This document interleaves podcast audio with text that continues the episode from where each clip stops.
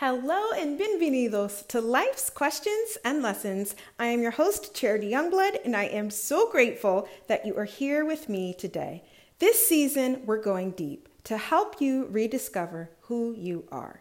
So let's get started with today's episode Overwhelm disguised as service. Overwhelm disguised as service.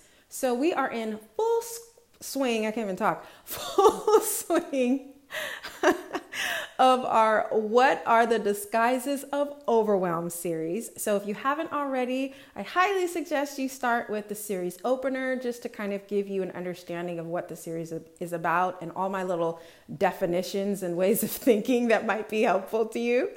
Uh, but the series is basically we're thinking of overwhelm, the thing that we we love to hate, um, as the sneaky master of disguise that it is. And there are so many disguises of overwhelm, but since I'm going through this kind of a little bit on the outside and a little bit, you know, still still in um, overwhelm and trying to figure out how to best navigate it and sharing some of those tips and resources with you. Um, these are some of the disguises that I have, um, you know, explored and, and the insights that have come through for me. So as we're thinking about overwhelm disguised as service, a few questions that were associated with that are what would overwhelm disguised as service look like? What would overwhelm disguised as service look like? What would it feel like? So, if you're thinking about this, um, think about a time where you felt like you were being of service, or maybe one of your jobs, whether it's your impact job or your income job, that you feel like you're being of service, and how overwhelm would disguise itself in that. And to me, it's very it's very apparent that overwhelm knows all of our wants and our desires and uses that against us to basically say, well, this is what you asked for. This is this is what you were working so hard towards, and that's how it uses that um, sneakiness to really consume us and to and to control us. And so it's really our job to understand what are the warning signs because for me it's like it's kind of too late once it's consumed you.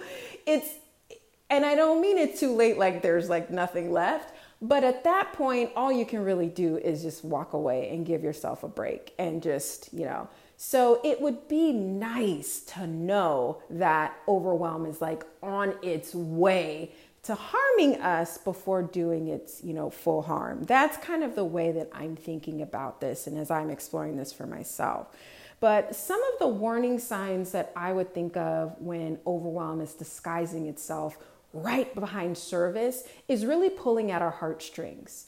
Like these are the people that you're meant to help right? This is these are the people you said you wanted to help. You have time for this. You can do a little more. I know you're tired but just put in a few more words a few more hours a few more xyz or someone comes to you that you know that you could serve them in a certain way, but you really don't have the capacity mentally, emotionally, physically, and overwhelm sneaks in. Say, oh, but you, what do you mean you can't help her? She needs you. They need you to serve them. It's, it's that sneakiness that I'm talking about, that ability to really pull on your heartstrings and understanding, you know, what that could look like. So this could show up in your life in a few different ways. For me, uh, when overwhelm shows up, 99% of the time, it's I don't want to do anything. So if overwhelm is disguised as service, it would be I don't want to serve anybody. And that's not helpful, right? But unfortunately, when overwhelm consumes us, sometimes that's what happens. And we want to get to the point where we are serving ourselves, where we are serving others, but not at the expense of our own personal well being, of our own time, of our own energy. So, I really, really hope this episode and this series is helpful for you. As always, please rate and review this podcast wherever you're listening to my words. And if this episode was helpful, please share it. And until next time, take care.